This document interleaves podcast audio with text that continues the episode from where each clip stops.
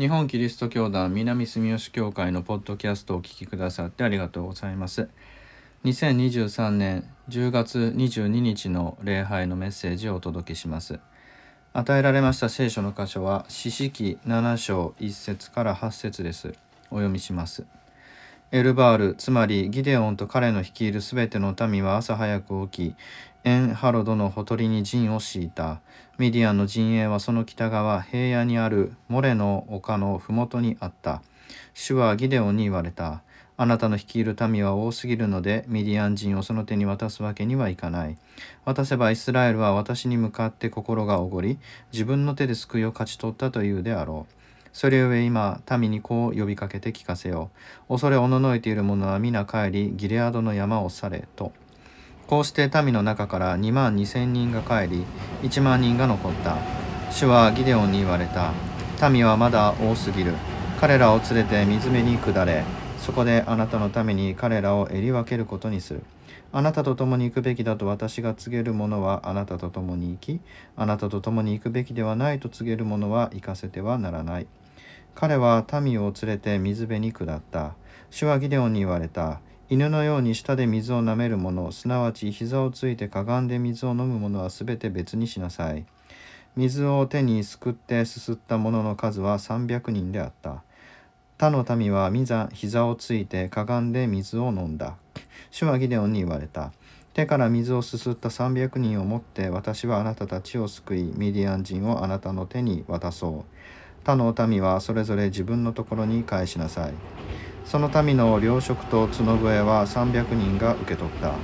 彼らはすべてのイスラエル人をそれぞれ自分の天幕に帰らせたが、その300人だけは引き止めておいた。ミディアンの陣営は下に広がる平野にあった。以上です。それではメッセージをお聞きください。タイトルは自分を知ることです。今日与えられましたのは四式でありましてギデオンの物語であります。イスラエルが出エジプトを成し遂げてカナンに入った後ですね。イスラエル王国が立ち上がるまでの間イスラエルの人々は王様もいないそしてまたモーセとヨシュアも死んだという中でその出エジプトを知らない世代というのが育っていき神様のことを忘れ神様に守られ導かれていたことを忘れ、え、そのカナンの地の先住民たちと交わりですねバール信仰に陥っていくそういう危機的な状況をに陥っていったわけであります。そこで神様は獅子と呼ばれるいわゆるリーダーをですねお選びになってこの獅子たちがイスラエルを守り導いたということがこの詩式には書かれています。この獅子の一人がギデオンであります。ギデオンは本当にその自分が神様に守られているかということに不安を覚えながら何度も神様に自分のことを守ってくれるかどうか確かめさせてほしいと言って、え、確かめながら神様の導きに従ってこのミディアン人を打ち滅ぼすそういう人であります。この今日の7章の1節から8節までを読みましたがその後でもですね、えギデオンはこのミディアン人の敵地に乗り込んでいくことを躊躇しまして神様が指示された通り従者プラを連れて偵察に行って、えそしてようやく決心をして300人で攻めていくということになっています。ギデオンは本当にこの自分に自信がないがゆえに神様に頼って、え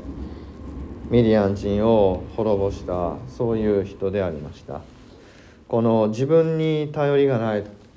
自信のなさというのがあ実は神様を知る大切な要因である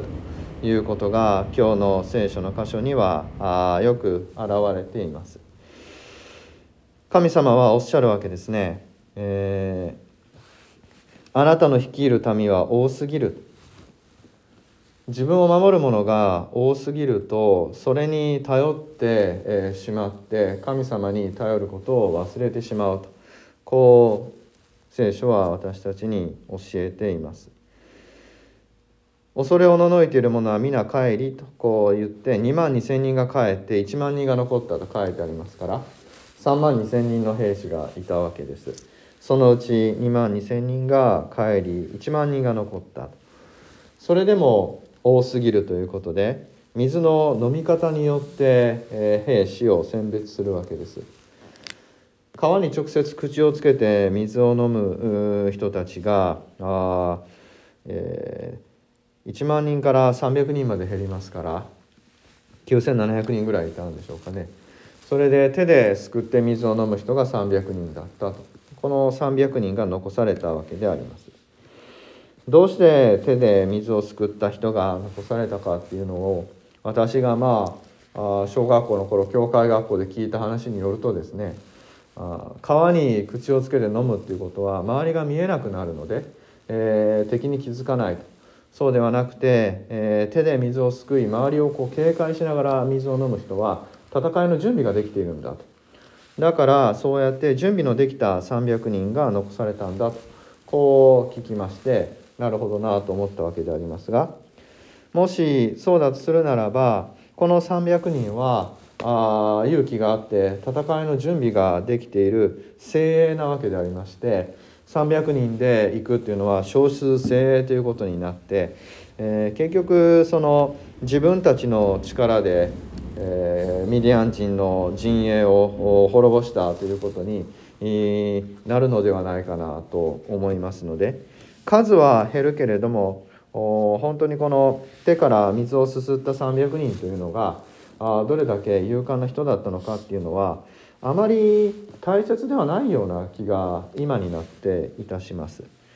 300人というこの人数の少なさですねそこに重要なものがあるのではないかなと感じるわけです。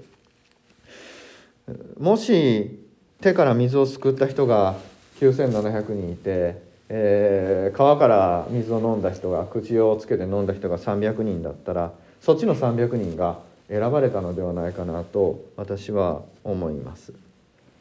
つまり人間の方に準備ができているかどうかではなくて、えー、何もできてないと本当に数が少なくて神様に頼るしかないということが重要なのではないかなとそう感じるわけであります。数の少なさで言いますとこの私たちの教会は本当に今あ礼拝に出てきてくださる方が少なくなってるなと今日も私を除いて3名の方がここにいてくださるだけで司会と総額者を除くとお一人が座ってくださっているという状況であります。それでもなおこの私たちの教会がこうして建てられているのは教会に礼拝には来られないけれども遠方から教会を支えてくださっている方があおられるということだろうと思います。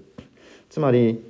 私この牧師である私と普段出会うことがなくて礼拝に集うことがなくてもですね神様を通して教会とつながってくださっていて神様のためにこの教会を支えてくださるという方があ私たちの教会にはおられるということがあ分かりますので本当に南住吉教会は神様に支えられている教会であるなと感じることができます。もしこの礼拝堂がいっぱいになっていたとしたら私は自分のこの牧会が人をたくさん呼んでるんだと傲慢になるかもしれませんそう考えますとこの数の少なさっていうところに神様の導きがあるというのは一般の社会の数が多くて、え人数がこう多くて、え豊かに恵まれている方が良いのだという考え方とは全く逆なのかもしれません。ギデオンの話のように自分を守るものをそぎ落としていって最後に残ったものそれが神であるというところに気づかされるということが実は大事なんだろうと思います。それがどうして神出会うことも見ることもしゃべることもできない存在するかわからないような神様をどうして信じるんだ？という問いかけに答える一つの答えかもしれないなと思います。私たちがこの社会で生きていくにはですねいろんなものに頼っていかなければなりません。まあ、一番頼りになるのはお金でありますがお金があればまあなんとか生きていけますけれどそのお金を手に入れるためには仕事をしなければいけませんので私たちは仕事に頼ります。で仕事があればとりあえず給料があって生きていくことができる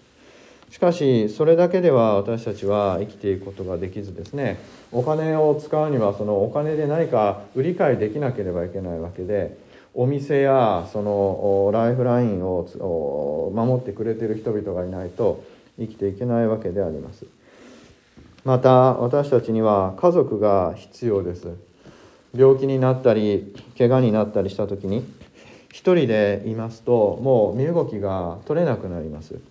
誰かがそのしんどい状況を見て手助けをして病院に連れて行くとか薬を買ってきてくれるとかあ何か家のことをしてくれるとかそういうことがなければ私たちは一人っきりでいると生きていくことができません。そうやって私たちはさまざまなものに助けられながら生きています。ので、えー、生きていくためにはですね多くのそのつながりを必要といたします。今日の聖書の箇所はそのような自分の持っている手助けというものをそぎ落としていくという話です。ギデオンが1万2,000人の3万人の兵士の手助けがあるとするならばこのギデオンはその兵士たちに頼り兵士たちが戦う中で自分を守ろうとしてしまうだろうと思いますがあそうではなくてその自分の守るものというのを一つ一つそぎ落としていくわけであります。私たちの生活で言えば家族をそぎ落とし友人をそぎ落とし仕事をそぎ落としお金をそぎ落としそうやって、えー、持っているものを一つ一つ捨てていくということであります。そしてその最後に残るもの生きるために本当に頼りにしてる唯一のものは一体何かということが今日の聖書の箇所では問われているのだろうと思います。科学が全てであって神など信じない。いう人がいたとするならばその人はあ科学的に考えますと今私たちが生きているこの命というのは化学反応の集大成ですからあ 持っているものを全部こうそぎ落としていったとするならばそこに残るのは何かというとただのその物理的な肉体だけでありましてそれもまたあ 偶然から生まれてきた、まあ、有機物の塊ですからあ結局何も残らないということになります。心や魂というものはあ脳の中にある化学反応の一部でありますからもし全てのものが失われてしまったとしてもですねそこには何の意味もないただの偶然が残るだけであります。しかし宗教を信じる神を信じる私たちは全てのものがそぎ落とされて一番最後に残るものは何かと問われるとそこには神様が残るわけであります。命の源であって私たちを生かし今日命を与えこの日を与えてくださっているただ唯一の神様とのつながりがそこには残ります。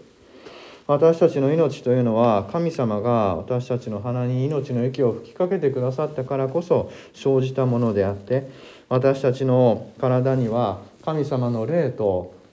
自ら生きる魂が結び合わされて宿っているわけです。ですからそこには根本的に神様と私という一対一のその結びつきが最後の最後に残ります。この世のものは朽ちていきます。食べ物も財産もお金もこの地上もですね全て、えー、朽ちていってしまいます。どれだけこの生きている間に財産を積み重ね人脈を伸ばして家族を増やしたとしても死ぬ時は一人でありましてそのものを全部持って死ぬわけにはいかない。死ぬ時にただ残るのは私と神様とのつながりのみである。それゆえにこのギデオンは神様との信頼関係を持って信仰によのみより頼んで、えー、戦いへと向かっていくわけであります。私たちを生かす最後の最後のものというのは唯一神である。そのことが今日の聖書の箇所には現れているんだろうと思います。今この日本の現代の状況を顧みますと私たちは本当に生きるのに苦労しています。税金も物価も上がってどれだけ働いてもですね、えー、満たされるということがありません。安心して今日という日を生きるということがなかなか難しくなっています。明日は大丈夫だろうか？その次は大丈夫だろうか？経済的なことだけではなくて、えー、世界中では戦争が起こりですね、えー、一方私たちの体っていうのはさまざまなあ病でありますとかあ痛みにですね苛まれつつ歩んでいる中で本当に安心して生きていくということが難しいように思います。もしその神様がおられずに私たちのこの命というのが単なる偶然の賜物だとするならばここまでしんどい思いをして生きているということにどんな意味があるだろうかと考えます。私たちが今日という日をそれでもなお生きようと願うのはそこに神様がおられるからで私たちの命の根本が神様と結びついているからです